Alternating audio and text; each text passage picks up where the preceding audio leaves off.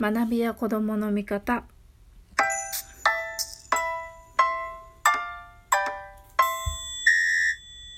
こんばんは。子どもの味方こと深松ひ子です。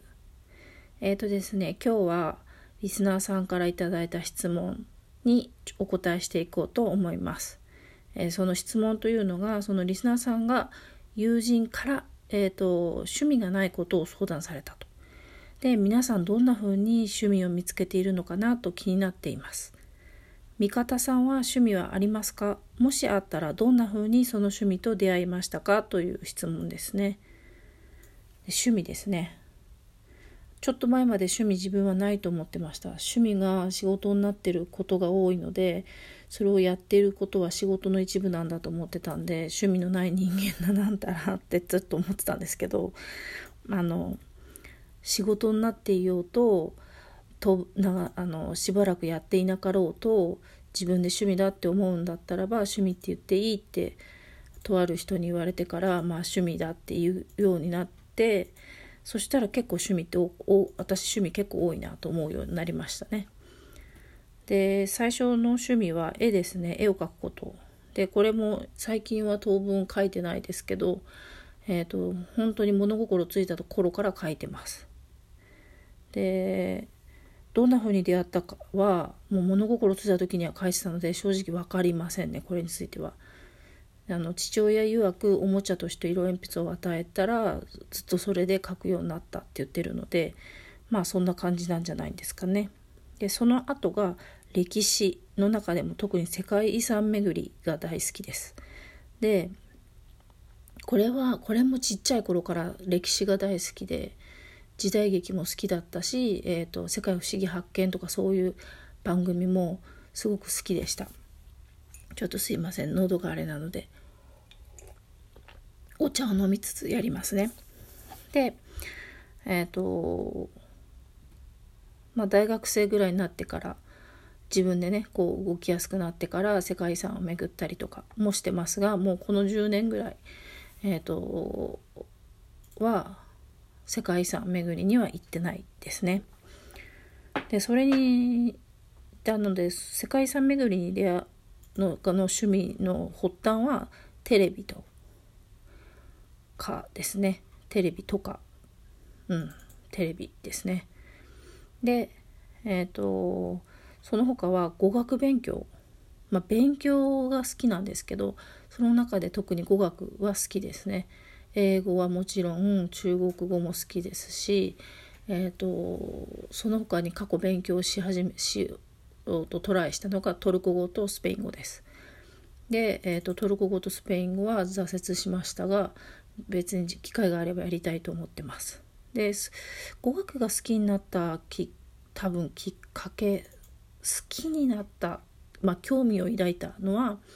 母が台湾人でですね私の身の回りに中国語とか台湾語とかフィリピン語をしゃべる人っていうのが身近にいました。なのでみんななんかいろんなこと言ってるなみたいな何言ってんだろうなみたいなことを思いながら私は結構小学校の中高学年の頃ですかねから思ってたのでそれを知るために、えーと、勉強するのが好きになりましたね。で違う言語でもコミュニケーションが取れるっていうことを中学校になって勉強しても楽しくてしょうがなくなったって感じですね。ででそれ以外の勉強も好きです今は食物倫理とかやってますしあとお金の勉強なんかもしたいなと思うしまあ普通に中学生の数学の問題とか解くのも好きですしあとセルフコントロールについて勉強するとかそういうのも好きですね。勉強全般が好きです。何か自分の知らないことを知っていく探求していくっていうことが好きです。まあそれが趣味ですね。なんか勉強が好きっていうとねつまらない人間な感じもしますけど。まあ勉強が趣味です。でそれはなぜかっていうと多分学校の私が小中学校高校で受けた授業、まあ、先生が良かった授業が良かったからだと思います。まあえーと、特に小中学校の授業は楽しかったですね。なので、えーと自分の知らないことを勉強していくことが楽しくてしょうがなかった。ので今でも、えーと、次から次へと勉強しようとしますね。で、えーと、その次が香り物が好きですね。あのお香だとかアロマだとかあとお茶だとかあの石鹸だとかっていう類のものですね。でこれはあの自分のメンタル面を整えたりこうリラックスしたりリフレッシュしたりこうやる気を起こしたりすっきりさせたりとかですね落ち着かせたりとかっていう効用があるってことが分かってで実際それを実感するのでなので、えーと、とても興味深いなと思って好きですねあのいい香り自体がすごい気分いいですしね今は特に金木犀の香りの時期なので外歩いて金木犀の香りとかがするととてもリラックスして散歩が気持ちいいですね。でこれは出会ったきっかけは大学時代の友人が誕生日プレゼントにボディショップの、えーと、マンゴーとグレープフルーツの香りのするボディウォッシュをくれたんです。でこれすごくいい香りだからこれ使ってあの体洗うとあのすごいリラックスできるよって言ってくれて本当にいい香りでびっくりしちゃったんですよね。そんなのがあることを知らなかったので。でびっくりして。でそれから香りの紅葉とかを好きになったって感じですね。すいません喉があれなのでお茶飲みながら続けますで今飲んでるお茶も漢方茶で、えーと、黒豆生姜クコの実よもぎシナモンなんかが入っててちょっと軽いシナモンの香りとえーと、黒豆のほっこりする香りとあのよもぎのすっきりした香りがする感じのいい美味しいお茶ですね。で、えーと、体を温める効果があります。でもう一個の、えーと趣味っていうとですね暮らし系の雑誌を読むことまあ本本と言ってもエッセイですかね暮らし系のエッセイを読むことが好きです。だから松浦弥太郎さんの本とか松浦弥太郎さんの本は結構な結構どれもこれも読んでる感じですね。で暮らし系の雑誌を読み始めたきっかけはあのちょうど大学院も辞めて仕事も辞めて、えーとまあ、病気になって辞めてで休まあ休息期間を取ってる時に図書館に行ったんですよね。でその図書館に行った時にあの大学院にいると論文読むのが仕事ですし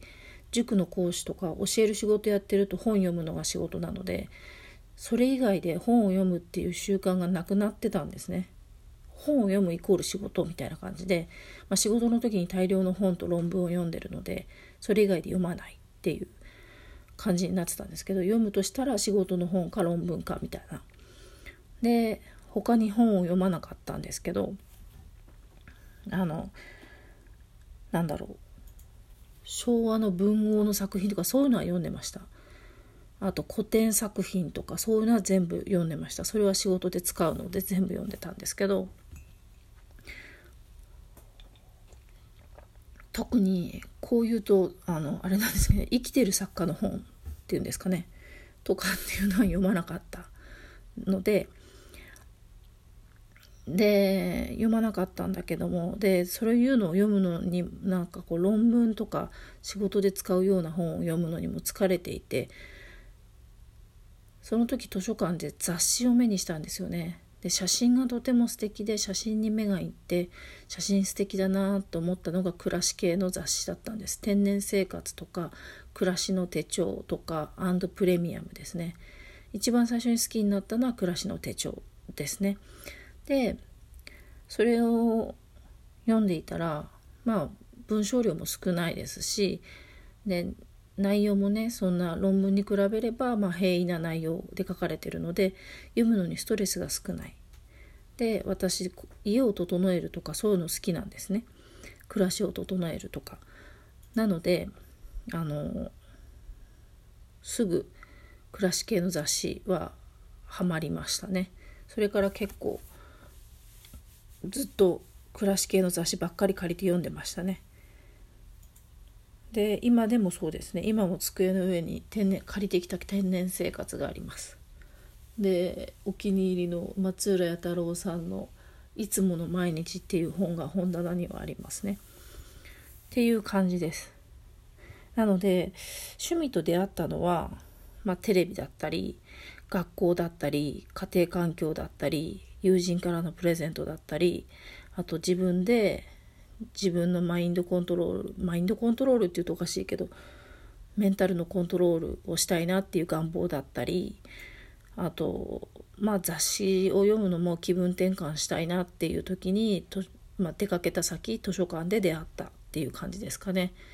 っていうと感じであの出会っています。こんな感じでお答えになってますでしょうか？ねなんか少しでもお役に立てるといいんですけども何か素敵な趣味を見つけて楽しめるといいなと思いますね。じゃあ今日はこの辺で終わりにしようかと思います。今日も聞いてくださってありがとうございます。ではまた次回お会いしましょう。